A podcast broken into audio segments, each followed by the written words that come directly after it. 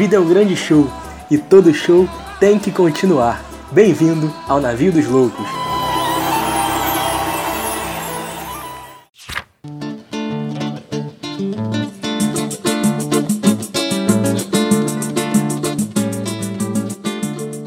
Numa vasta extensão onde não há plantação nem ninguém morando lá, cada pobre que passa por ali só pensa em construir seu lar.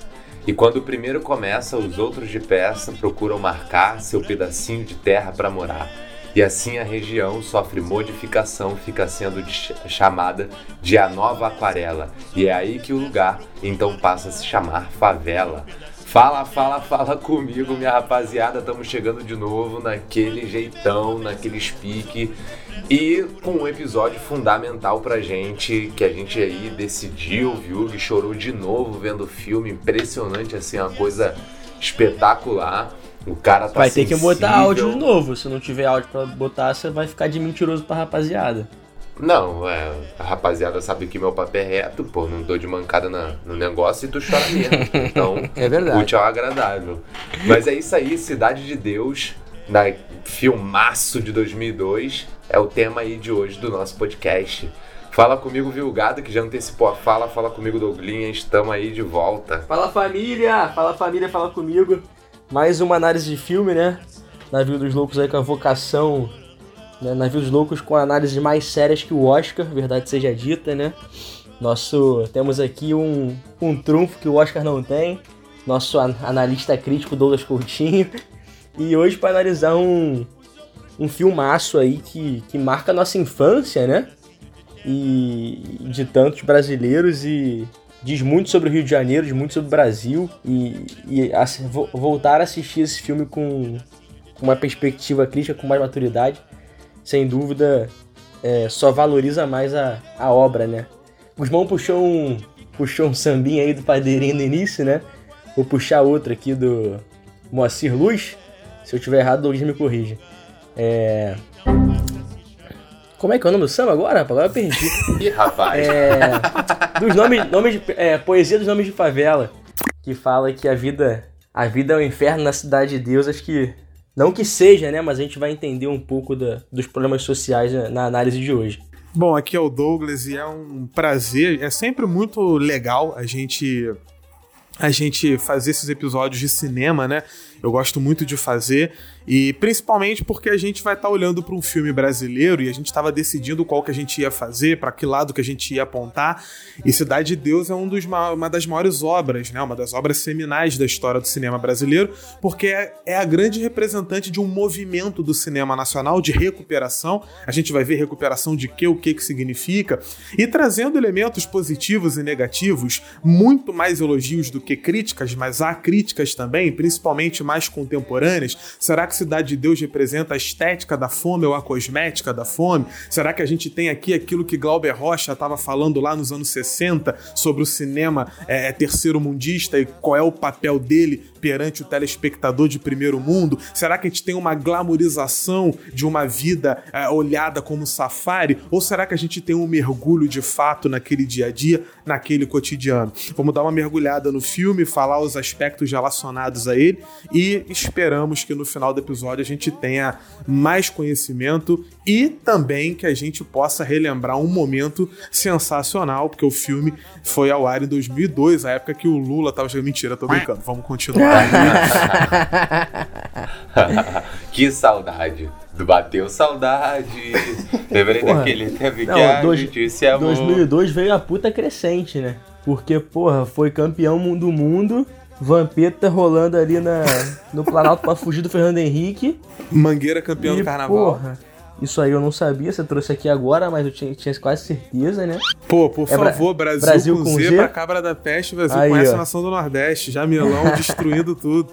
O ano em que eu decidi que eu era mangueirense, 2002. Que ano, amigos, que ano. Pra vocês verem como é que Douglas é modinha, né? Porque mora em, em- em Niterói e despreza Cubangue e Viradouro. Lamentável, Douglas Coutinho. Despreza é um...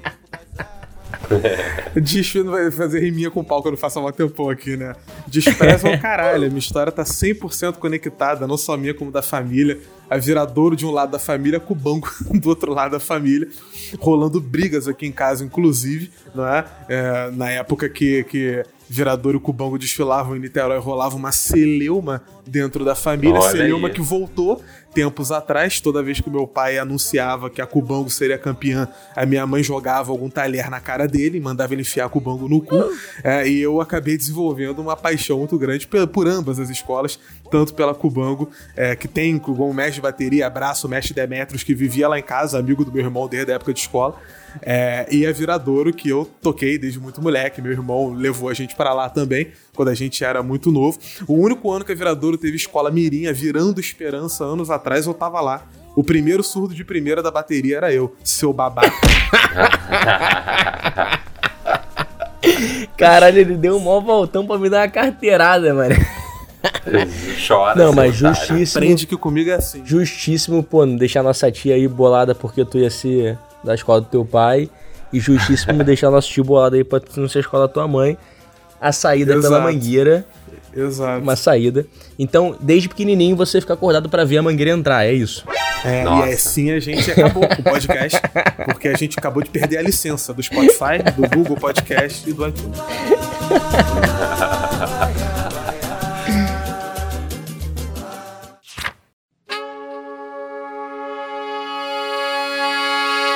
Bom, é, o, o, é um livro, né? Cidade de Deus é um livro escrito pelo Paulo Lins e que tem um direito comprado em 97, de 97 para 98 pelo Fernando Meirelles, que vai ter um filme sendo dirigido pela Katia Lund e que vai ser vão, vão iniciar ali várias e várias oficinas de teatro para treinar e o filme vai ser gravado em nove semanas com um grupo extremamente preparado e é um, um dos filmes, como o Douglas falou, é um marco na história do cinema brasileiro, importantíssimo pra gente.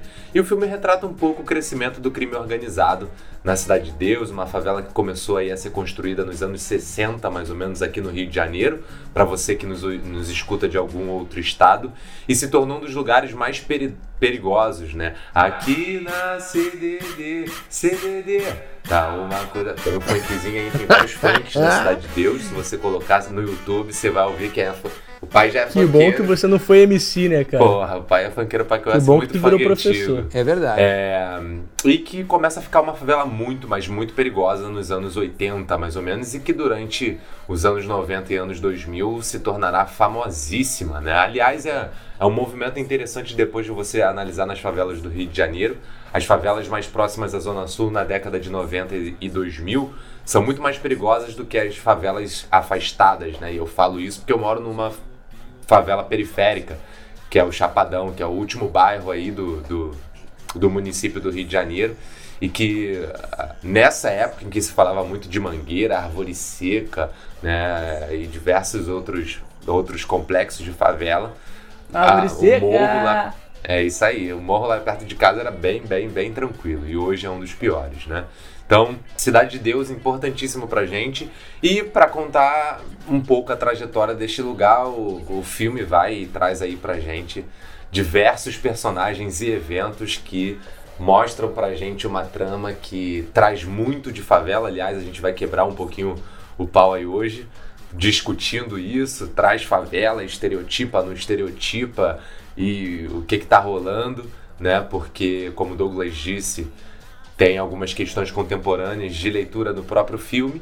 E o filme, para encerrar minha fala aqui introdutória ao próprio elemento, o filme ele começa sendo contado pelo ponto de vista do Buscapé, um protagonista narrador que vai crescer no ambiente da favela, vai ser morador da favela, mas que de alguma forma ele vai ali encontrando caminhos não tão convencionais para não ser capturado aí pela vida do crime e sucumbir a outras tentações de facilidade e de atalhos que existem dentro da favela, né? Como a gente comumente escuta por aí.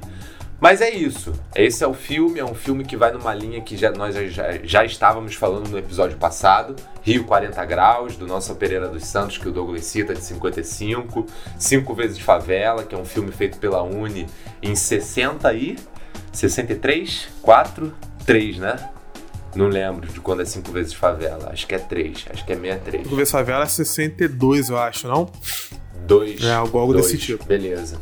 E os três trabalhos aí, pra gente já começar uma brincadeira, eles propõem uma narrativa visual a respeito desse espaço urbano que eu comecei citando, né, no, no, no sambinha, que é marcado aí pelo abandono, pelo improviso, pelo inacabado e pela violência. Eu acho que os elementos estéticos que, que iniciam no filme, ele já começa trazendo uma metáfora imagética que é bacana pra caramba, que é a de organização de um espaço de. Ah, eu esqueci um condomínio. Ah, lembrei. Um conjunto habitacional. Que no Rio de Janeiro é muito comum utilizar esse termo, né? Ah, um conjunto habitacional, mas que no final das contas termina sendo organizado como um espaço de favela. Então é isso aí. É esse filme que a gente vai propor hoje. Fala comigo, como é que o, o filme começa assim? O que que já começa chamando a atenção de vocês aí? Pra mim é esse, essa, aquela aquela câmera granulada mostrando as casinhas do conjunto habitacional sendo formadas no primeiro momento. Eu acho essa perspectiva sempre muito maneira, porque eu não sei, o lugar onde eu moro hoje, ele foi um lugar também criado como conjunto habitacional, né? Eu moro num condomínio chamado Village Pavuna e que não tinha morro na época. E era muito engraçado as fotos de antigamente, a maneira como eles apareciam como uma solução para um determinado grupo que pudesse migrar, que pudesse não ocupar espaços favelizados da cidade e por aí vai. Então o que me chama muita atenção logo de início é isso. E para vocês aí, o que que, o que que bate de cara assim? Que tu fala, porra, Pô, filme pica. é, fazer uma reflexão aqui, até tentar uma- fazer uma conexão, né? Entre o, o nossa, nosso podcast passado sobre os anos JK e, a, e o Não, não, podcast calma de aí, hoje. só, só, só uma coisa. Tu vai responder o que eu perguntei ou tu vai cagar e falar aleatório? Não, vai fazer sentido com o que tu perguntou, seu arrombado. Porra. É, Tranquilo. é, tentei achar uma frase do filme engraçada pra encaixar na resposta pra você, mas não consegui. É, enfim, só pra conectar com, com a minha fala inicial, né? Quando o eu falei que ele iniciou é, falando sobre, sobre a, a poesia do Padeirinha, sobre favela, e eu cito aqui a, a Nomes de Favela, que é do Paulo César Pinheiro, na verdade, não é do, do Moacir Luz, não. Acho que o Moacir Luz deve ter gravado e eu fiquei com essa porra na cabeça. O, o início, né, isso que você fala, essa, essa câmera, é, essa tomada feita ali com as casinhas sendo construídas, né? A música do Paulo César Pinheiro fala um pouco sobre essa favela é, idílica, essa favela é, romantizada, antiga, pacata, calma, mas que, que dentro dela tem uma violência, né? Por mais que não, não seja ainda a violência do tráfico, é, não seja a violência dos grupos armados, né? É uma violência marcada pela ausência, né? pela ausência do Estado, pela ausência de saneamento, né? O, o próprio Cidade de Deus coloca isso logo no início do filme, quando ele fala que as pessoas estão sendo removidas para a Cidade de Deus, todo mundo é mandado para lá, algumas porque houveram remoções jurídicas, outras porque tiveram incêndios criminosos, né? Então a, a, a favela que a gente pode pegar a favela histórica, né, lá da, da Providência, do Morro da Providência, dos soldados que não receberam o pagamento da Guerra de Canudos, né? Então, ela se caracteriza por uma violência né, e por uma ausência, uma ausência de estrutura, uma ausência de oportunidade, né? Então, esse início do filme, eu acho que conecta muito com, com o podcast da aula, da, da aula, o podcast passado, porque é justamente na década de 60 que o Brasil está se tornando urbano e parece que se torna urbano para ignorar o problema rural, né? Ignora o trabalhador rural, você provoca ali uma concentração agora nas cidades e você continua ignorando esse cara que veio para a cidade. E o destino dele vai ser cada vez mais é, se juntar à, massa de pobres que se espreme, que começando ser- começou sendo expulsa, né? É, com, com bota abaixo, com, com, a, com a higienização ali, né? Do gentrificação, perdão, ali da- das faixas centrais do Rio de Janeiro.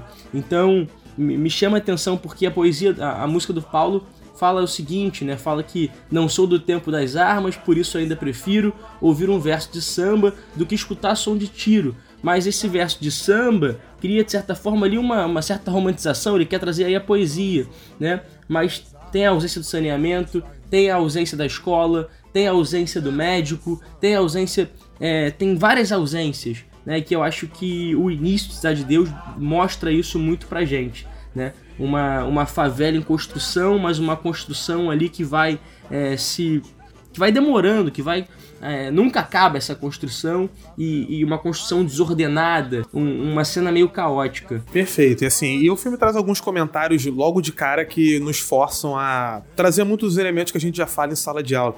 Primeira cena do filme é uma das melhores cenas, é cinema, gente estava falando antes de começar, é cinema com C maiúsculo, a cena da galinha, é, pega a porra da galinha aí, e aí um bando de um lado, um bando do outro, o Buscapé, o personagem central no meio, e a câmera gira para mostrar que ele tá ali tendo que pegar a galinha com gente armada de um lado, gente armada do outro, a guerra vai começar e ele no centro, no meio do fogo cruzado. Pode parecer uma alegoria óbvia, considerando que o personagem central, o buscapé, o narrador, que não existia no livro, foi criado para ser um observador da história no filme, ele é um garoto negro nascido na favela, mas que não foi pro lado do crime, muito embora ele tenha o crime na família, né? Muito embora. E, e, essa é uma parada que o início do filme mostra com muita intensidade. O filme tá o tempo todo criticando como que a galera já entra no crime desde criança. A ideia da escolha, você pode escolher, vai por um lado ou por outro. Poderia ser um caminho bosta que o filme seguiria, pegando o personagem do Buscapé para mostrar, ó, ele nasceu na favela, mas ele quer ser fotógrafo.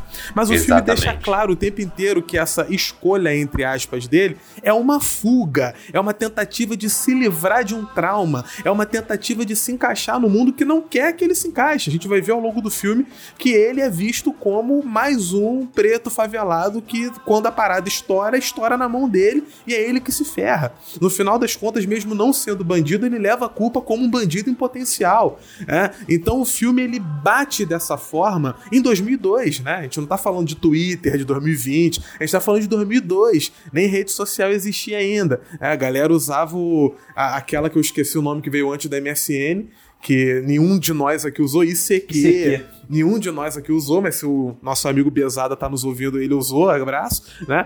É, é da época dele. Mas é, cara. ele vai te chamar no privado em seguida, inclusive. Vai, vai. Até porque ele tá com uma estética jovem agora. Ele tá mais jovem do que não. todos nós, pô. O cara, tá, o cara tá fazendo escalada sem corda, o cara tá fazendo pô, é, é, salto de, de bang jump, o cara tá, pô, correndo o Rio de Janeiro inteiro, tá em outro de máscara, claro, não é? Para poder manter ali a, o isolamento. O cara tá em outro nível. Mas o filme ele mostra desde muito cedo como que o crime, o, o, o Zé Pequeno, Dadinho, ele já vai ter contato com o crime desde muito cedo. E aí tá, o filme mostra ele ainda criança gostando do crime. Aquela cena do assalto ao motel que ele participa e ele mata a galera lá, coisa que não era para fazer, mas ele faz e ele sente prazer com aquilo. Primeira vez que tu vê o filme pode te dar uma ideia de que, ó, esse aí nasceu para ser mal mesmo. Não tem pra onde correr. Isso aí é espírito ruim, isso aí é, é alguma coisa ruim tá, tá, tá, dentro desse corpo aí. Que Só criança? Que o, já o, o fumou, filme tá o já tempo cheirou. Inteiro. Hã? Que criança? Já fumou, já cheirou, é, já cara. matou e já roubou. É sujeito homem. Exato, exato. E, e, o filme tá o tempo inteiro mostrando que aquela realidade que ele tá vendo prazer é uma realidade que ele tá inserido desde moleque e que hierarquiza socialmente quem é bom e quem não é. Tanto é que ele vai ver o, o, o, irmão do amigo dele, o Bené, que era o Marreco, né? Que fazia parte do famoso trio Ternura, o trio que, que é, assaltava caminhão de bujão de gás para distribuir pra galera. Olha que coisa, cara. É uma criminalidade ainda nascente, a, a, malandragem querendo chegar, uma malandragem amedrontada, né? Caramba, olha que grandes criminosos. Ele não vê o Marreco que faz parte do trio como alguém que mereça o respeito dele. Porque ele vê como um bandido fraco, um bandido que não tem coragem de fazer as coisas. Ele é, desrespeita o cara, toma tapa dentro da cara dele. Douglas Silva numa excelente atuação. A gente vai conhecer mais dele depois na série Cidade dos Homens, né? Então é um filme que desde o início já tá dando algumas porradas que são muito necessárias. E se você tá ouvindo esse filme para ouvir a gente dando porrada, no fato de que grande parte dos atores do filme não receberam um salário à altura do sucesso que o filme fez, eu já vou falar agora que é para você sossegar o teu facho e fechar o teu cu pegando fogo, né? Porque a galera ela, ela vem para ouvir a porrada sendo dada. Então eu vou apagar um pouco do fogo que tá saindo do seu ânus. A gente viu o documentário também, Cidade de Deus 10 anos depois, e é um fato que tem que ser comentado que grande parte dos atores não recebeu nada comparado ao que o filme fez, né? Quando assinaram o contrato, receberam um cachê fixo pela atuação deles no filme. E aí para isso é bom entender como que eles foram encontrados. Todos os atores com exceção do Matheus Nastergaile, no caso do núcleo da favela, e da. Eu esqueci o nome dela. Eu esqueci o nome dela, que faz a jornalista. Roberta? Que não, Roberta Alice Rodrigues Braga. vai, vai, vai, vai crescer Braga. depois. Não. Não, não, não, não, não. não. É, é, a que faz a jornalista Rodrigues, que, que, que pega o, o, o, que pega o busca-pé. Alice Braga. Que é a esposa do Pedro Alice Cardoso. Braga. Não, gente. Não, Alice cara, Braga Alice... o quê? Alice Braga é, é filha cara. da Sônia Braga e tal. Ela tá, tá, ali nos primeiros papéis dela, vai crescer. Hoje tá aí é, destruindo na, na, na, série lá do, do Luca Guadagnino, na HBO, e participando de tudo. E ela é uma puta de uma atriz. Eu tô falando da, da, da, da, que faz a jornalista. Não lembramos o nome dela. Eu vou ter que fazer a coisa. Eu vou, eu vou descobrir. Eu vou ter aqui. que fazer a coisa mais machista do universo, que é digitar no Google esposa do Pedro Cardoso. É Graziela Morito. A Graziella Moreto, que fazia os normais e tal, era uma atriz de comédia, grande atriz, muito boa, é até hoje também, mas com exceção de um e de outro, todos os atores são amadores. Eles foram escolhidos num projeto, que foi o projeto do Nós do Morro, Nós no Cinema. Foi uma seleção que, que é, pegou 200 atores amadores para serem selecionados, testados, quem vai. Tem muita gente que hoje é famosa no filme. É, Seu Jorge tá no filme, o Babu Santana Mumuzinho. tá no filme, é, Mumuzinho tá no filme, é, o próprio Douglas Silva. É, o, o, Leandro Firmino da hora não ficou famoso, mas o Zé Pequeno ficou eternizado, os irmãos Hagensen, que ficaram conhecidos. A Roberta Rodrigues, que tá atuando até hoje, é uma baita de uma atriz, tá no filme também. À época, ninguém, ou quase ninguém, com nenhum tipo de profissionalismo, todos eles selecionados num projeto na favela e testados também. Tem no YouTube um episódio de uma série que a Globo passava chamado Brava Gente, que era uma série que a Globo passava em 2000, 2001, que era um, cada episódio era focado na vida de alguém pobre. Na Globo fingindo que se importa, como a gente está acostumado a, a, lidar há muito tempo. E um dos episódios do Brava Gente, chamado Palace 2, é uma espécie de teste para o Cidade de Deus. Porque várias cenas que não entraram no filme, várias situações que foram criadas no roteiro e depois descartadas, são colocadas nesse episódio Palace 2 com atores que vão participar do filme. Era uma espécie de teste para ver se eles estavam preparados. Tem no YouTube, assistem se quiser. E na hora de assinar o contrato, entre escolher participação em bilheteria ou um cachê certo, a galera escolheu um cachê certo. Nunca se sabe se o filme vai funcionar ou não. Não se sabe, é, eu vou esperar pro depois. Se a minha, meu desespero é agora. Eu tô na favela, eu sou pobre, eu não sei se eu vou ter carreira como ator. Eu quero o meu agora. E no final das contas acabou que quase nenhum dos atores que fizeram um excelente trabalho no filme tiveram uma carreira longeva. O Alexandre Rodrigues, que faz o Buscapé muito bem, tá trabalhando como motorista de Uber hoje. E viralizou não muito tempo atrás a foto dele, porque a passageira reconheceu ele e tirou uma foto. Caraca, você é o Buscapé, Cidade de Deus e tal. Ele tá. Ele ainda tá trabalhando como ator, ele tá esperando o teste, só que ele não pode ficar parado. E ele é um puta ator tá como motorista de Uber. O Babu não fosse o Big Brother, ninguém ia lembrar dele. Um dos maiores atores que esse país tem. O pessoal conhece pelo Big Brother. O cara é um puta de um ator do cacete. Não só pelo Tim Maia, mas pelo estômago e por outras atuações que ele fez. A grande maioria não teve o sucesso que deveria ter tido pelo impacto que o filme teve, indicado a quatro Oscars. Por que será? Talvez o comentário do filme acabe servindo como uma crítica à própria produção do filme. Não sei. Segue daí. Que eu, eu, eu, já tô falando muito, eu já ia emendar, porque eu quero fazer um comentário de estilo de cinema, mas eu tô falando muito, a galera tá de saco cheio já. Vai outro aí que daqui a pouco eu vou. Qual é, Dadinho? Dadinho é o caralho, meu nome agora é Zé Pequeno, porra. Douglas, o Douglas ele traz a ideia do, do cinema e eu gosto dessa interlocução porque eu sempre aprendo muito com ele, com o Viug, com os amigos aqui. E, e, é legal pra caramba, o Viug tem sempre um olhar mais acurado aí na questão cultural.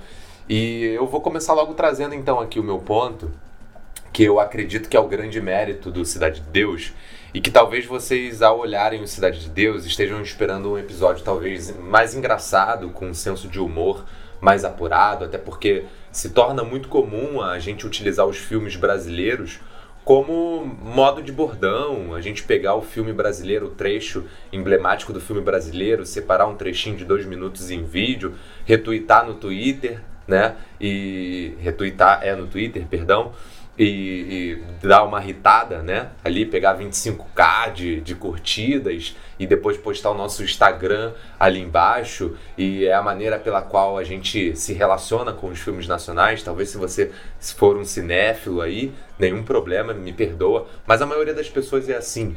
E talvez você esteja esperando, ou talvez na sua cabeça, Cidade de Deus pode ser um filme que pode estar próximo, bem perto de Tropa de Elite. O que, ao meu ver, há uma distância gigantesca entre os dois. Né? Uma distância na proposta artística do cinema enquanto arte e dos elementos mobilizados para construir a mensagem.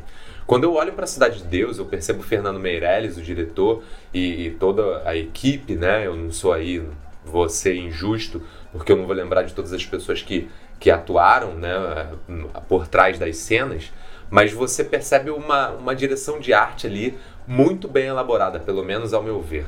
Uma, uma dimensão de um cinema assim quase invisível. Porque se você tentar parar para perceber, a forma como o filme é construído é para te fazer acreditar em um suposto caráter documental das imagens. E esse caráter documental das imagens, ele se apresenta de uma forma tão real que ele te induz a acreditar nisso. E aí você tem uma articulação. E essa articulação através desse caráter documental acontece através das questões básicas de um filme. Cenografia, né? Pelo que eu vejo, produção de objeto, eu acho que o filme é espetacular. Quem não, que, é, eu me vi no o filme lançou em 2002. Depois, quando eu vi esse filme a primeira vez, eu tinha uns 14, 15 anos, aquela coisa da tela quente na Globo e tal. E você olha o chinelo. Eu lembro, eu, eu adolescente olhando chinelo, você olha as roupas, você começa a perceber determinadas uh, questões que era muito comum. A gente voltava de um futebol, às vezes jogava futebol no morro, ia pegar água na casa de um colega, e sem querer você fica ali na porta, e aí a, a, tia manda você entrar, você deixa o chinelo na porta, você vai até a cozinha, você pega aquele copinho de bar, você pega, você vê que é, você, você, você repara, você, enquanto criança, adolescente, você repara nisso tudo. Então acho que tem ali a, o objeto chama bastante atenção, o figurino, maquiagem. Então percebo assim, uma, uma direção de cinema, da, da arte do cinema, que manda muito bem ao fazer o que é invisível. E talvez isso seja muito louco, porque talvez tenha a pretensão de ser em cima do, de, de estar em cima do muro, de ser uma coisa ah, que não se posiciona, mas é exatamente o oposto. Porque é, é, é, essa, essa direção, assim, a gente consegue perceber os elementos e as ações mostradas ali no filme que não precisam ser reais, mas se valem do artifício da verossimilhança para te convencer e fazer com que você se identifique com a história em alguma medida. E é nesse ponto eu acho que o filme acerta pra caramba. Diferente, por exemplo, do Tropa de Elite, um filme que está muito mais povoando, povoado no teu imaginário, no nosso imaginário enquanto carioca, enquanto brasileiro de uma maneira geral, com bordões, com uma série de coisas, mas que justamente por construir estereótipos o tempo inteiro, eu acho que o Vilgo vai fazer uma fala sobre isso, né? Por construir estereótipos o tempo inteiro, ele acaba ocupando esse espaço. Né? Enquanto Cidade de Deus não. O Cidade de Deus você vê que assim a gente tem um, uma, um certo quê no momento de reproduzir determinadas falas engraçadas, porque a gente vê que é um filme que de certa forma nos toca. E nos toca de uma maneira que se propõe real, porque ele se propõe real. O Tropa de Elite ele propõe uma mensagem real do sistema e aquela coisa toda que, enfim, eu tenho severas críticas. É, a galera de antropologia aí marreta pra caramba o Tropa de Elite. Tem vários reducionismos, tem vários estereótipos, tem vários romantismos, fetiches né, em torno do, do, da forma como o filme trabalha seus personagens. Mas no Cidade de Deus eu não percebo isso. No Cidade de Deus eu percebo uma busca né? E você tem um, um recorte, um fio condutor, e que vai fazendo essa articulação, essa ideia do, do, do, do, do improviso, do inacabado, da violência, do abandono, que é a própria que é a própria ideia da maneira como a favela surge, né? Desse espaço urbano que é a favela, visto como o lugar separado. Tem até uma fala que é do Buscapé no início do filme, que essa fala é sensacional, né? A, a gente chegou na Cidade de Deus com a esperança de encontrar o paraíso. Um monte de famílias tinham ficado sem casa por causa das enchentes e de alguns incêndios criminosos em algumas favelas. A rapaziada do governo não brincava. Não tem onde morar? Manda para a Cidade de Deus. Lá não tinha luz, não tinha asfalto, não tinha ônibus. Mas, para o governo dos ricos, não importava o problema. Como eu disse, a Cidade de Deus ficava muito longe do cartão postal do Rio de Janeiro. Que a maneira como essa frase ali. Carolina de Jesus. Oi? Desculpa, lembrei de Carolina de Jesus, quarto de despejo. Porra, total. Carolina de Jesus. Total, total, total. total. total. a favela é o lixo, onde você despeja o resto daquilo que você não quer ver. Ela falando de São Paulo, né? Ela falando das transformações urbanas de São Paulo. Ela vindo de Minas Gerais, catadora de lixo, vai morar na favela. E a grande obra dela é falando da favela. O título da obra é O Quarto de Despejo. Exatamente porque ela tá falando que a favela é o local onde você joga o lixo social. E ela, ela falava: Eu sou catadora de lixo, mas eu sou também lixo, como todos nós somos lixo. A gente tá aqui para ser jogado de escanteio. E quanto mais longe, melhor, porque fede menos. Cara, Carolina de Jesus, olha aí, na, na abertura de, de Cidade de Deus. Engraçado que quando você olha para os movimentos migratórios, eu, eu, eu, eu, gosto dessa imagem do início do, do conjunto habitacional, da forma como é, é formado e no que se torna a Cidade de Deus enquanto favela.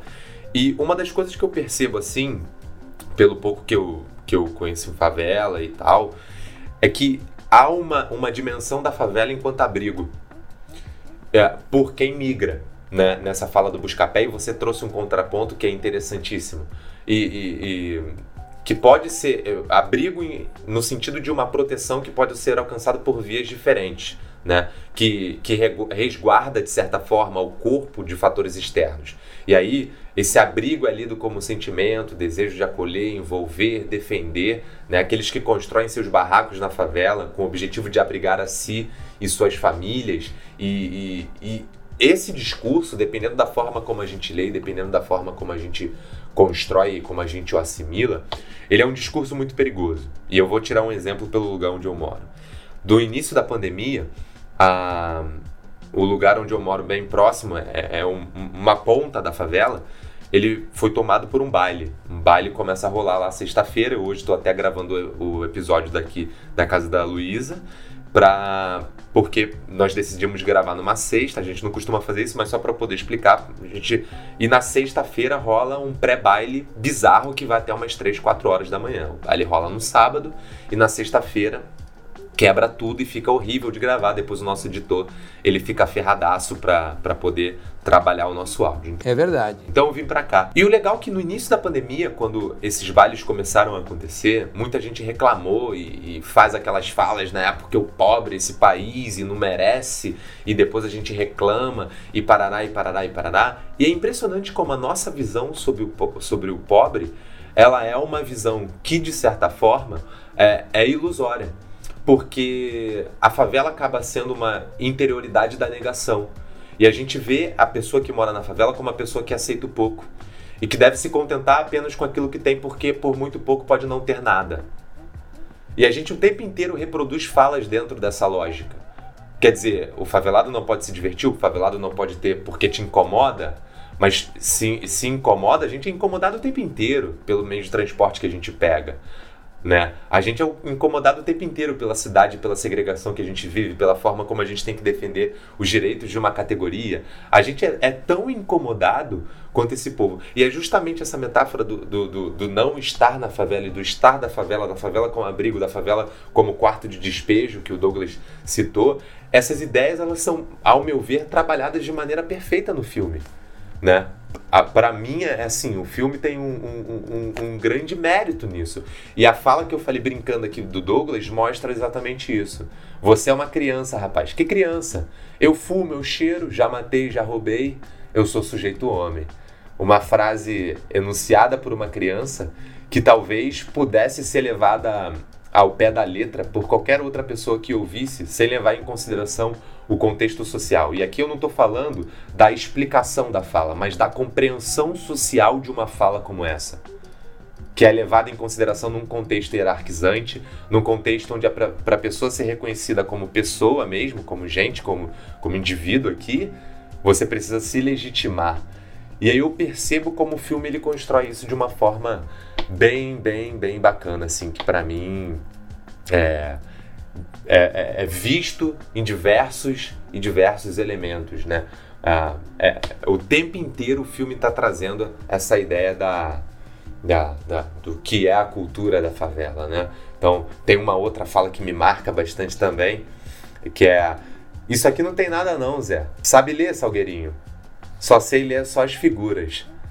Essa cena, cara, ela é, ela é feita de uma forma tão fria, mas ela é tão cortante. Só sei ler só as figuras. Porque a nossa ideia é de que o favelado não lê. O, o, o eu, vou, posso trazer Paulo Freire aqui? Sempre, né? O Paulo Freire ele vai dizer que o processo de alfabetização, que é a conscientização do mundo que você tem, ele é contínuo o tempo inteiro.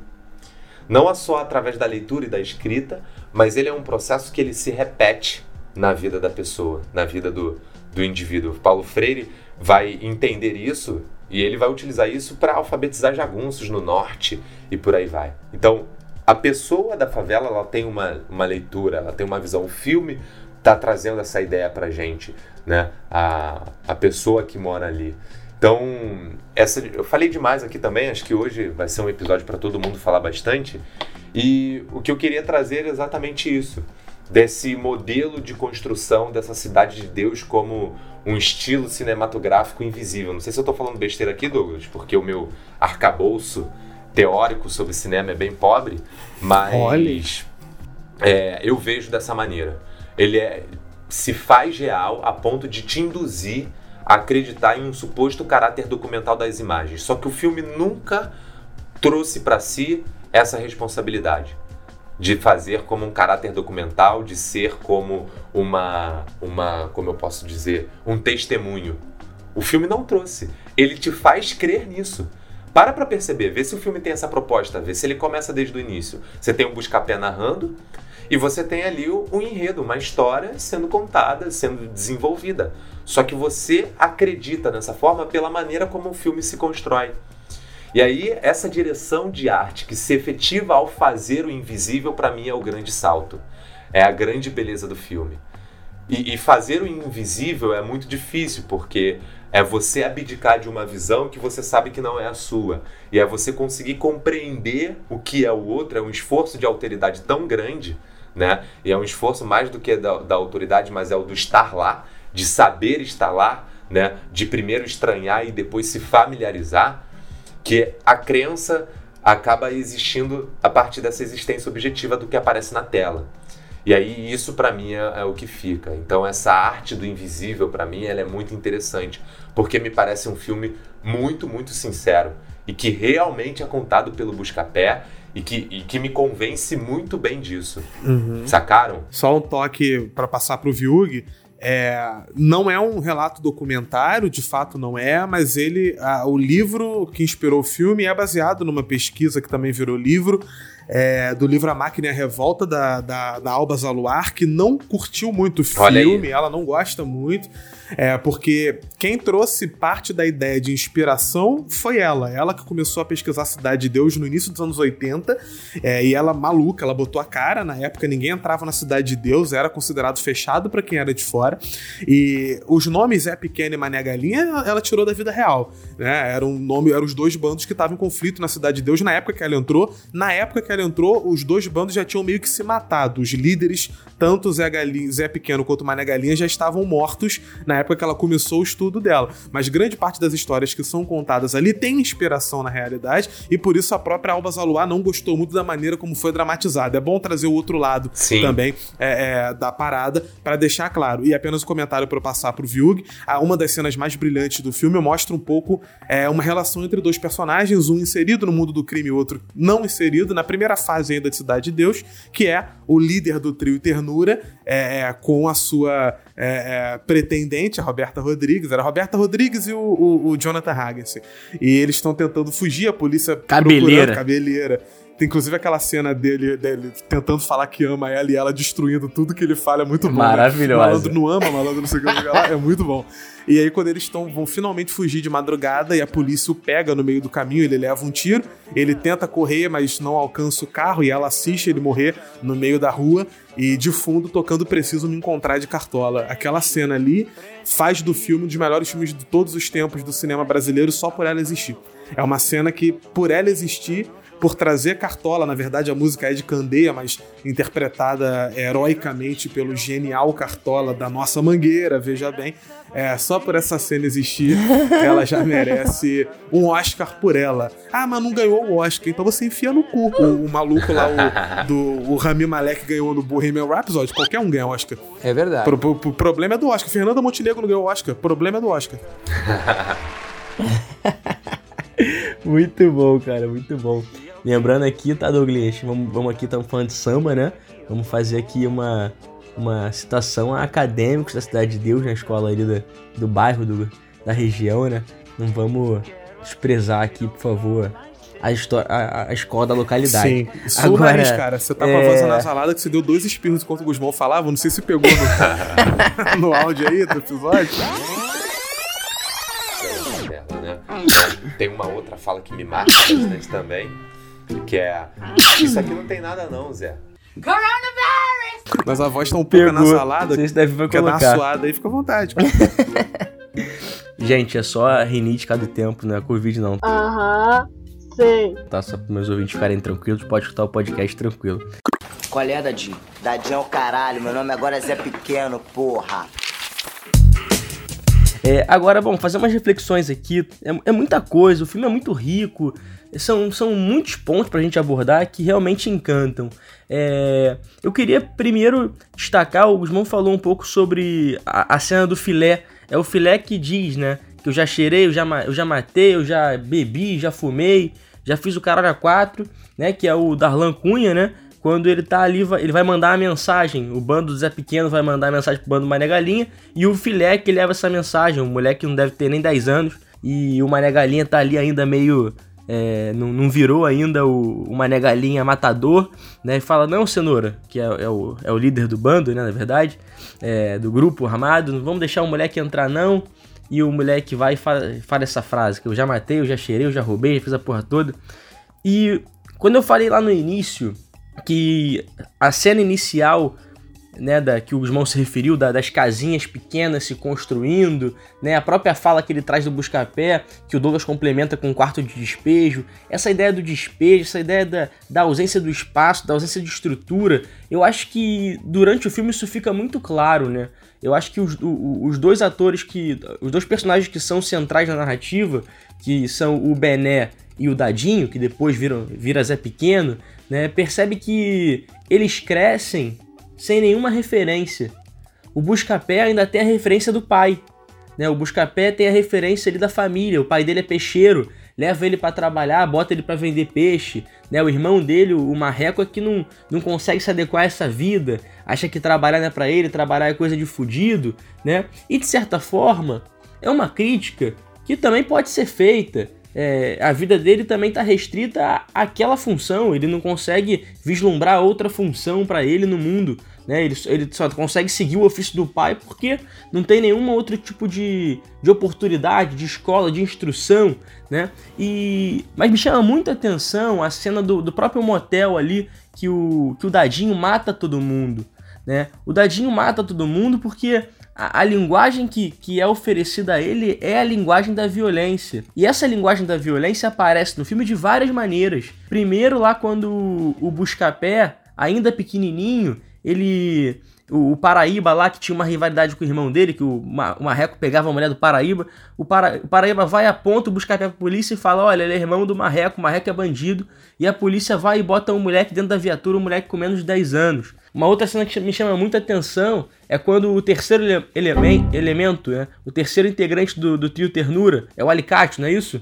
O alicate ele resolve se converter, ele vai para a igreja e eu acho uma das cenas mais fabulosas e impactantes do filme. Ele retorna depois de ficar à noite no matagal fugindo da polícia pelo assalto do motel. Ele retorna e ele fala: Olha, Marreco, tive uma visão, vou para a igreja, foda-se. E ele vai mancando para a igreja. Ele passa pelos dois policiais, pelos dois inspetores que estavam à procura dele. Sim, e os dois inspetores essa cena é espetacular. vão atrás dele e atiram. Só que percebe na, no enquadro, enquadramento da cena, tem um alicate caminhando, e aí o alicate está em transe, tá ali com a visão religiosa, não escuta a ordem dos inspetores para ele parar.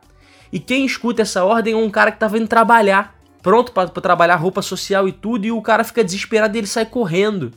E ele sai correndo porque a gente está falando ali da década de 60, 70, né? Uma incursão que hoje todo mundo sabe como é que é no Rio de Janeiro, que naquela época era pior ainda, porque não tinha nem mídia, não tinha tanta mídia que não entrava lá a Rede Globo, a, as grandes emissoras, quanto a mídia que a gente tem hoje, que é a mídia do telefone, né? Que hoje tem é, milhares de vídeos de abuso de poder né, circulando nas redes. E o cara sai em disparada correndo, e os policiais atiram e matam o cara.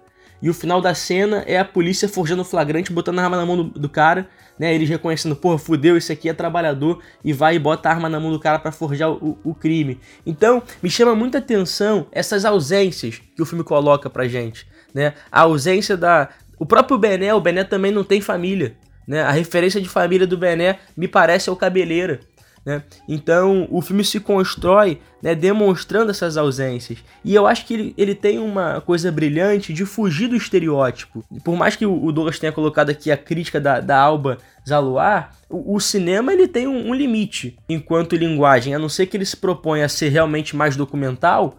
Ele tem um, um limite, ele vai de alguma forma fugir ali do que. Ele tem uma linguagem poética, ele vai fugir da realidade. A realidade não, não, não, não, se replica, né? Não há como. E, mas eu acho que o mérito dele é não estereotipar. O, o Dadinho, o Zé Pequeno, ele aparece como o, o cara mais respeitado da favela e mais temido. Mas o, o filme não se furta a mostrar a perversidade do Zé Pequeno. A violência, que é também uma continuidade do discurso inicial dele ter sido forjado na violência um, um, moleque que se droga com, com menos de 10 anos, um moleque que vai para um assalto, um moleque que toma tapa na cara do outro bandido, um moleque que não tem nenhum tipo de referência e, e que cresce. E aí, uma das cenas espetaculares, que eu acho muito legal isso, de não desumanizar as histórias. O Zé Pequeno é um cara completamente perturbado psicologicamente. Ele é um cara que ele não tem. Uh, o amor da vida do Zé Pequeno é o Bené. É, é o amor dele. É, é, é, a figura de carinho, é o amigo, é o pai, é tudo.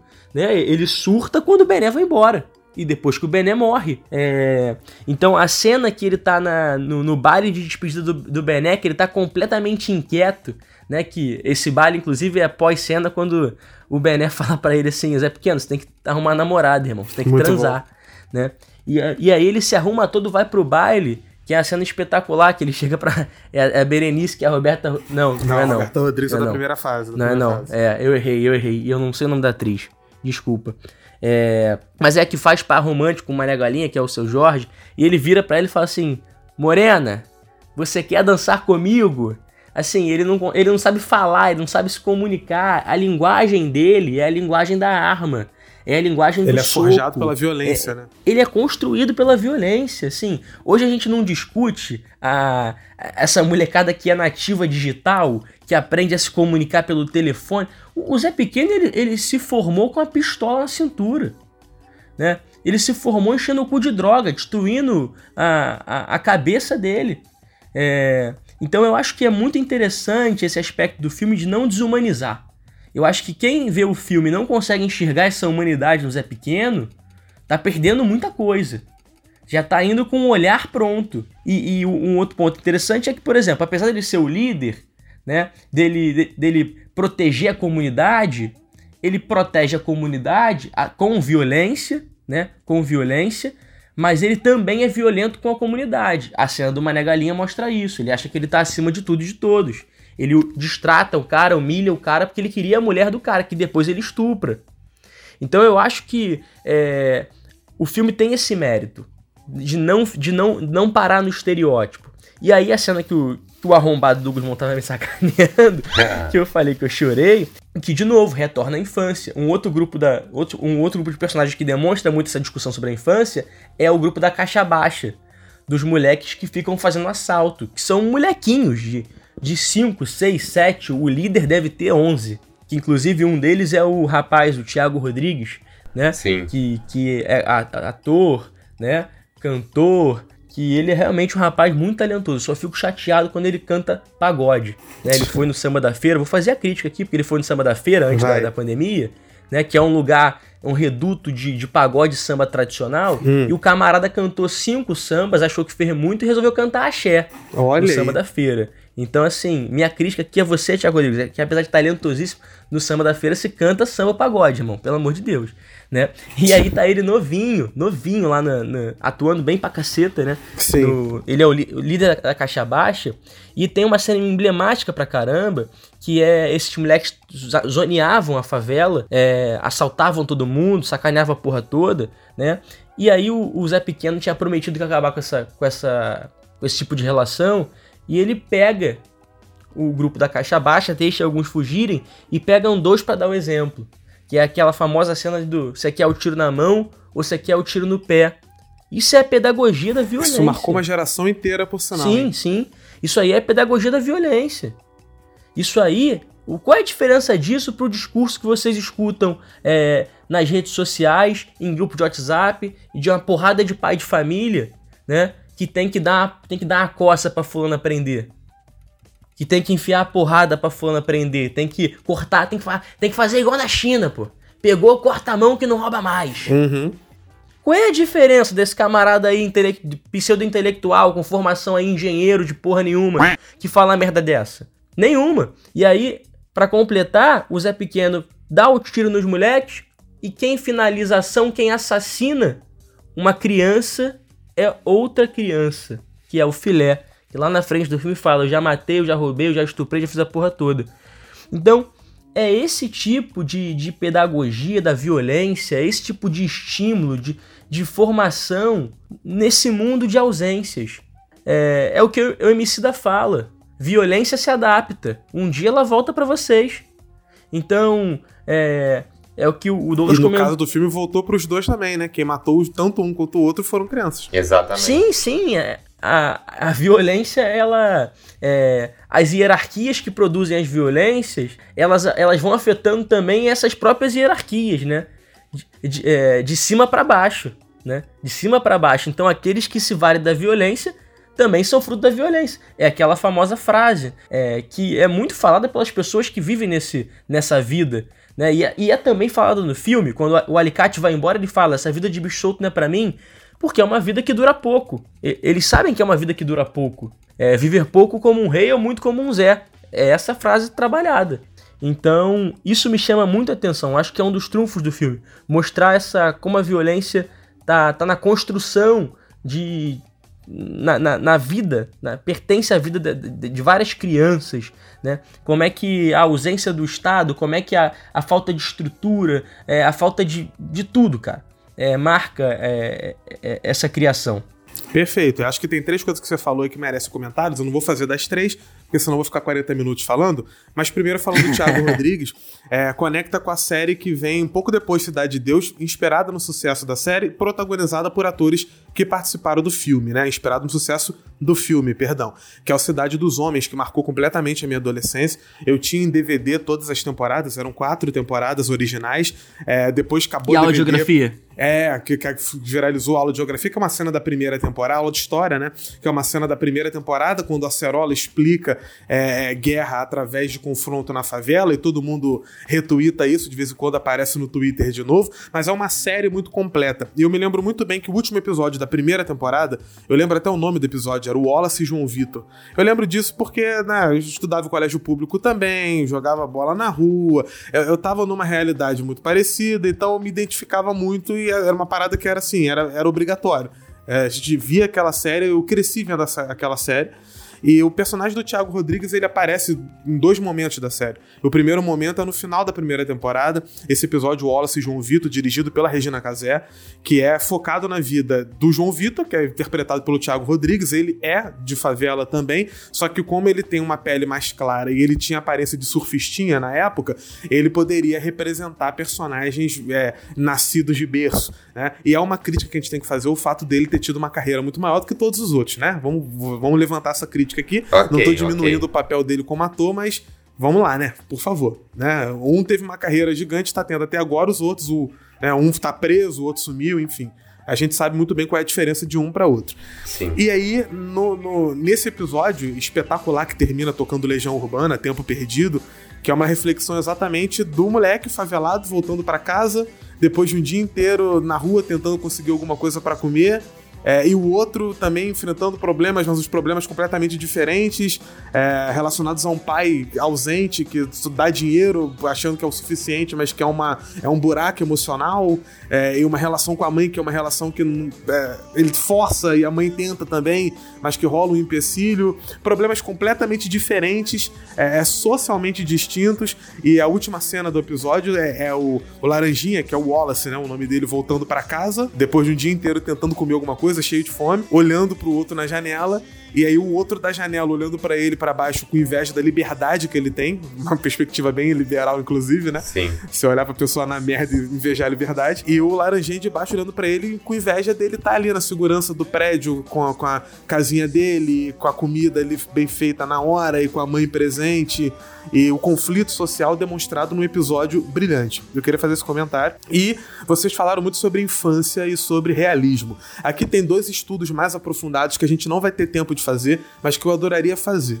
Primeiro, sobre a infância, eu indico a leitura do livro do Felipe Ries, que é um historiador que não é marxista, é um Olha historiador aí. até conservador, que fala sobre a história social da infância, e ele demonstra como nem sempre ah, o sentido de infância existiu. Ele foi construído social historicamente. Ele muda cronologicamente. Na Idade Média, a criança era um adulto em miniatura. É a partir do século XVIII que o discurso sobre a criança começa a mudar e a criança começa a ser percebida como um ser de natureza infantil, puro, inocente, é, imaturo, ingênuo, dentro do contexto ocidental. É bom deixar isso claro. Só que essa percepção ela é completamente diferente, não só cronologicamente, mas socialmente falando.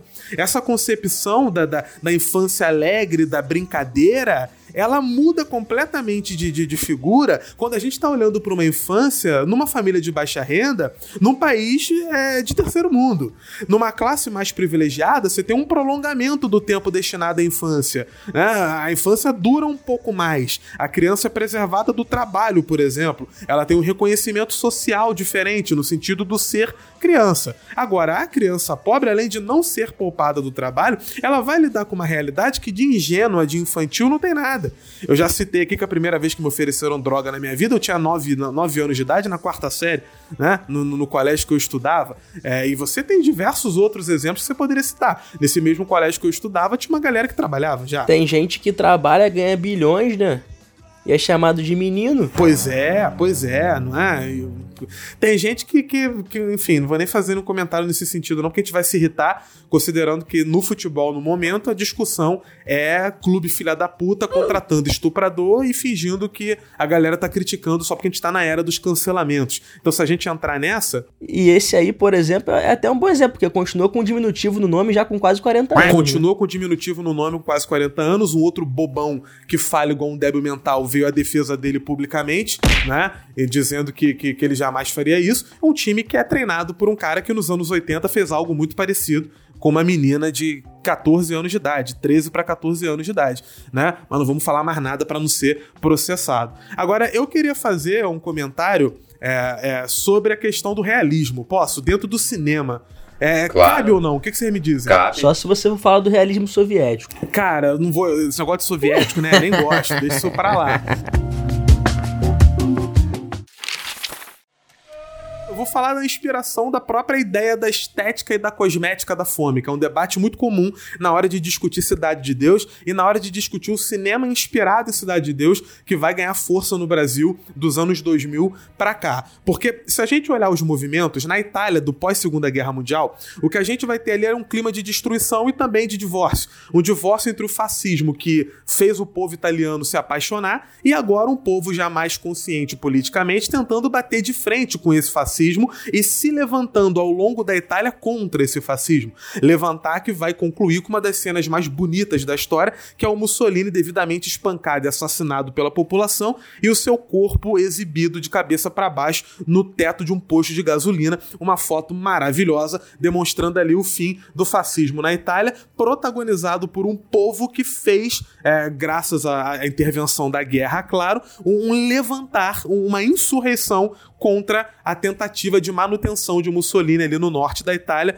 é, garantido por Hitler ainda por um tempinho para além do que deveria ter acontecido. Por que, que eu estou voltando tanto assim no tempo? Porque a cultura cinematográfica italiana ela vai ter muita responsabilidade numa ação de recuperar o que significa ser italiano e o que é ser italiano naquela Itália que por muito tempo bebeu na fonte do fascismo. Mussolini subiu ao poder, marcha sobre Roma é 21, 22, tá? Então é muito tempo bêbado nessa ilusão imunda do fascismo que alguns países insistem em continuar se embebedando, né? Um país ou outro aí, né, que a gente sabe que de 2018 para cá, inclusive, consolidou é, é, é, esse, esse, esse processo, embriagar né? na, na, inspiração fascistoide. Tá okay? E aí, lá na Itália, a cultura, a literatura, o teatro e o cinema vão trazer um, um fenômeno fenômeno de tentar mostrar o que é ser italiano de maneira diferente. Tem um ensaio chamado A Influência do Neorrealismo no Cinema Brasileiro, em que o Roberto Pires ele elenca vários filmes que vão é, é, é inspirar diversos países, principalmente o Brasil, nesse movimento na Itália de trazer um realismo duro para a tela, uma coisa é, é de baixo para cima, mostrar a realidade da miséria, do trabalhador, daquele que constrói a nação. Aí lá na Itália, em 45, tu vai ter Roma Cidade Aberta, do Rossellini, o ponto de partida é, é do neorrealismo, um tom documental, é, mostrando ali imagens clandestinas da ocupação nazi-fascista na Itália, a resistência a ela, a libertação contra o fascismo em 45 45, é, é, a valorização dos comunistas que lutaram na luta antifascista, etc, etc, etc. Vai ter Paisá em 46, Ladrão de Bicicletas em 48, Caminho da Esperança em 50. O cinema italiano traz uma nova linguagem, uma valorização da, da, da, daquilo que vem de baixo, uma valorização da luta. O neorrealismo ele trazia uma linguagem de é, é, é um olhar especial para o cotidiano, é a descoberta do próximo, a, a valorização dos fatores sociais daqueles que vêm de baixo. No neorrealismo você tem vários temas, pode ter denúncia do fascismo, exaltação da resistência, subdesenvolvimento, desemprego, problema do campo, o abandono da velhice, a pessoa abandonada pela família, a condição da mulher, é uma crítica social real em forma de linguagem cinematográfica.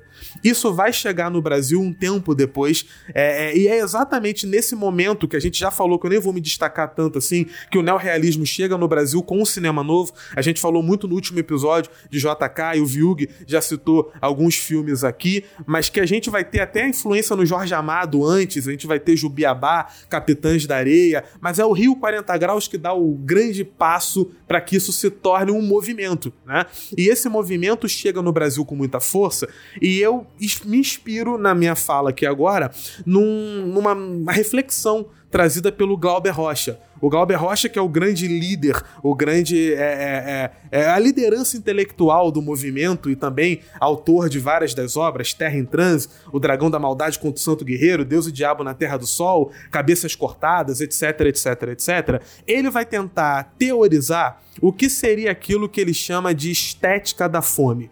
É diante desse sentimento revolucionário que ele escreve esse manifesto, que é apresentado em 65 na Itália, tem vídeo disso, ele xingando todo mundo, falando tudo tudo que tá errado, mandando um tomar no cu pra lá, outro tomar no cu pra cá. É, vira um livro depois, Revolução do Cinema Novo, livro muito bom, onde ele tenta pensar o que, que seria essa estética da fome dentro do cinema novo. E ele vai dizer: de Aruanda Vidas Secas, o cinema novo narrou, descreveu, poetizou, discursou, analisou, excitou os temas da fome. Personagens comendo terra, personagens comendo raízes, personagens roubando para comer, matando para comer, fugindo para comer, personagens sujas, feias, descarnadas, morando em casas sujas, feias, escuras.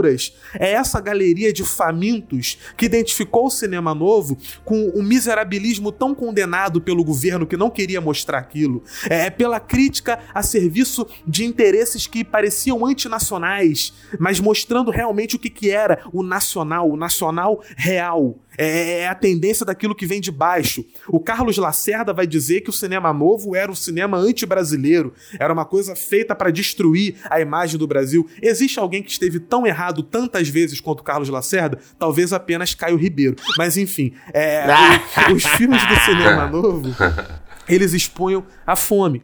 Pessoas feias, sujas, em casas feias, sujas, escuras. É um movimento que vem para mostrar aquilo que não se quer mostrar, aquilo que vem de baixo. Não é glamorizar a fome, não é glamorizar a miséria, é mostrar que a pobreza, muito pelo contrário, é a carga autodestrutiva máxima de cada homem. É mostrar que o homem que vive na pobreza vive todo dia no seu limite e a mostrar para o europeu, para o estadunidense, para o canadense, para quem a fome é algo distante, talvez até inatingível, que o que está acontecendo aqui é uma realidade causada por eles e que uma hora ou outra pode virar resistência contra eles também e contra essa classe média local que acha que é igual a eles, vamos dizer assim. Isso é um fator constrangedor para o brasileiro de classe média, mas se torna uma cultura de resistência para aqueles que pela primeira vez se veem representados por aquilo. E por que, que eu estou falando disso tudo?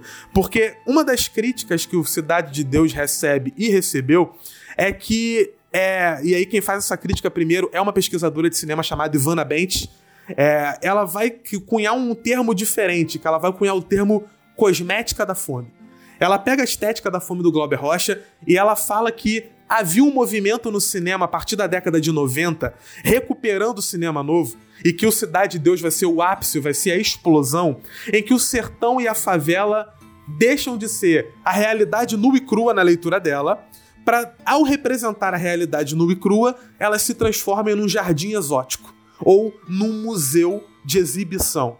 Segundo a Ivana Bentes, filmes como Guerra de Canudos, a refilmagem de O Cangaceiro, Baile Perfumado, é, é, é, é, outras histórias, como por exemplo o documentário Santo Forte do genial Eduardo Coutinho, ou Notícias de uma Guerra Particular, excelente também, é, do João Moreira, Moreira Salles, começam a trazer de novo para o centro do cinema o favelado, o policial, o traficante, o roceiro, o sertanejo, é, o cangaceiro. E ao fazer essa recuperação, talvez, ao invés de seguir o caminho da estética da fome revolucionária trazida pelo Glauber Rocha, algumas dessas produções, na leitura da autora, em vez de trazer uma estética, trazem uma cosmética da fome. Usam a miséria para, através da exposição da miséria, mostrarem meio que um fetiche. Ao invés de mostrar a realidade nua e crua, fetichizam a realidade nua e crua para, em cima daquele clichê, criar uma cosmética nova. Eu não concordo com a crítica, eu quero deixar isso bem claro. Mas muita gente concorda, por isso eu tinha que trazer. O que, que a gente está vendo em Cidade de Deus? Um realismo de um cotidiano que precisa ser mostrado, vociferado, gritado, uma coisa suja, feia, escura, mostrada para incomodar, ou um incômodo que se transformou num fetiche, por isso exatamente deixou de incomodar. Se tornou uma bandeira. Cidade de Deus foi lançado em 2002, eu fiz a brincadeira do Lula, mas a galera que lançou o filme na época lançou perto da eleição de propósito. Porque a campanha do Lula seria o primeiro momento onde um trabalhador seria presidente do Brasil. Seria o primeiro momento onde um cara que está desde 89 com um discurso de esquerda, que foi se suavizando ao longo do tempo, mas que ainda permanecia identificado mais ou menos com uma esquerda ou com uma centro-esquerda, pela primeira vez esse cara ia alcançar a presidência do Brasil. O que, que isso ia significar? Para muita gente, poderia significar que pela primeira vez o pobre seria protagonista. E aí, de acordo com alguns pesquisadores, filmes como Cidade de Deus foram usados institucionalmente para poder exibir um fetiche de uma pobreza que agora virou protagonista, e que estava mais preocupada em usar aquela pobreza para bater palma e mostrar para o mundo, olha aqui o que a gente é, do que de fato incomodar e rasgar a carne e dizer, olha o que vocês fizeram. Mais uma vez, em relação à Cidade de Deus, eu discordo completamente dessa crítica. Não sei vocês, eu discordo. Para mim, o que a gente tem ali é uma parada vociferada. Me desculpa quem, quem discorda de mim. Para mim, o que tem ali Cidade de Deus é realidade nua e crua, que vai ser fetichizada depois de beleza, mas que na prática ali tá mostrando algo que não tem de bonitinho nada. Tem nada de cosmético ali. Nada, nada. É, é, é sujo. O Glauber Raucha, ele traz aí nesse documento que você citou, uma parte da qual gosto muito. Por acaso eu já li o documento da estética da fome. Olha, fiquei, eu fico feliz quando o Douglas ele destila aí a erudição dele de, de cinema e várias paradas maneiras e eu já li alguma coisa e eu consigo aí alcançar o que o amigo tá, tá trazendo e que é sempre muito claro, muito objetivo e sempre fantásticos, fantástico, mas é bom poder também dialogar. Ele traz um trechinho que eu acho que é espetacular e que traz exatamente o meu ponto de discordância com a fala da, da Ivana Bent que é somente conscientizando sua possibilidade única, a violência, o colonizador pode compreender pelo horror a força da cultura que ele explora. Enquanto não ergue as armas, o colonizado é um escravo. Então, é, a gente precisa saber o solo em que a gente joga, né?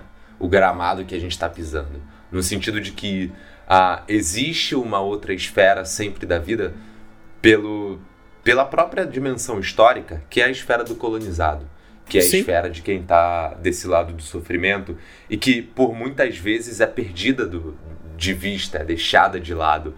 No próprio Rio de Janeiro, a forma como a gente naturaliza o absurdo em muitos momentos é muito complexa, até que esse absurdo começa a fazer parte do nosso cotidiano de uma forma diferente começa a sair das telas do Jornal Nacional e do Bom Dia Rio e começam a nos alcançar pela esquina de casa, começam a nos ver, começa a nos preocupar, porque minha mãe volta da igreja 10 horas da noite no domingo e eu fico receoso, porque a quantidade de moto que anda pela rua é absurdo e, e minha mãe já é uma pessoa de 50 anos. Então eu fico receoso dela ali não, ter, não tendo tanta habilidade ao volante, sem querer pegar algum motoqueiro, a acontecer algum imprevisto, e a gente vai, e a gente vai sendo incomodado. Olha, eu, eu me sinto mal, pô, tô, tô preocupado que minha mãe com carro, e, e aí você vai desconstruindo as coisas em você.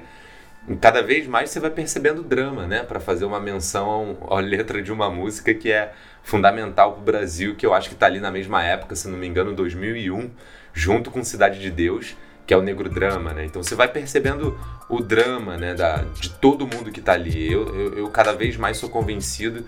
Você come, é engraçado, né? Porque eu tenho um pai que pensa bastante diferente nesse sentido.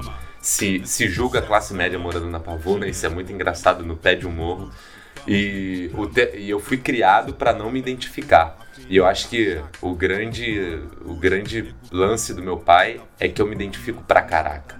Então eu consigo dialogar, eu consigo conversar. Nós já agora temos novos vizinhos, né? E uma vizinha, no caso, de 18 anos com uma criança.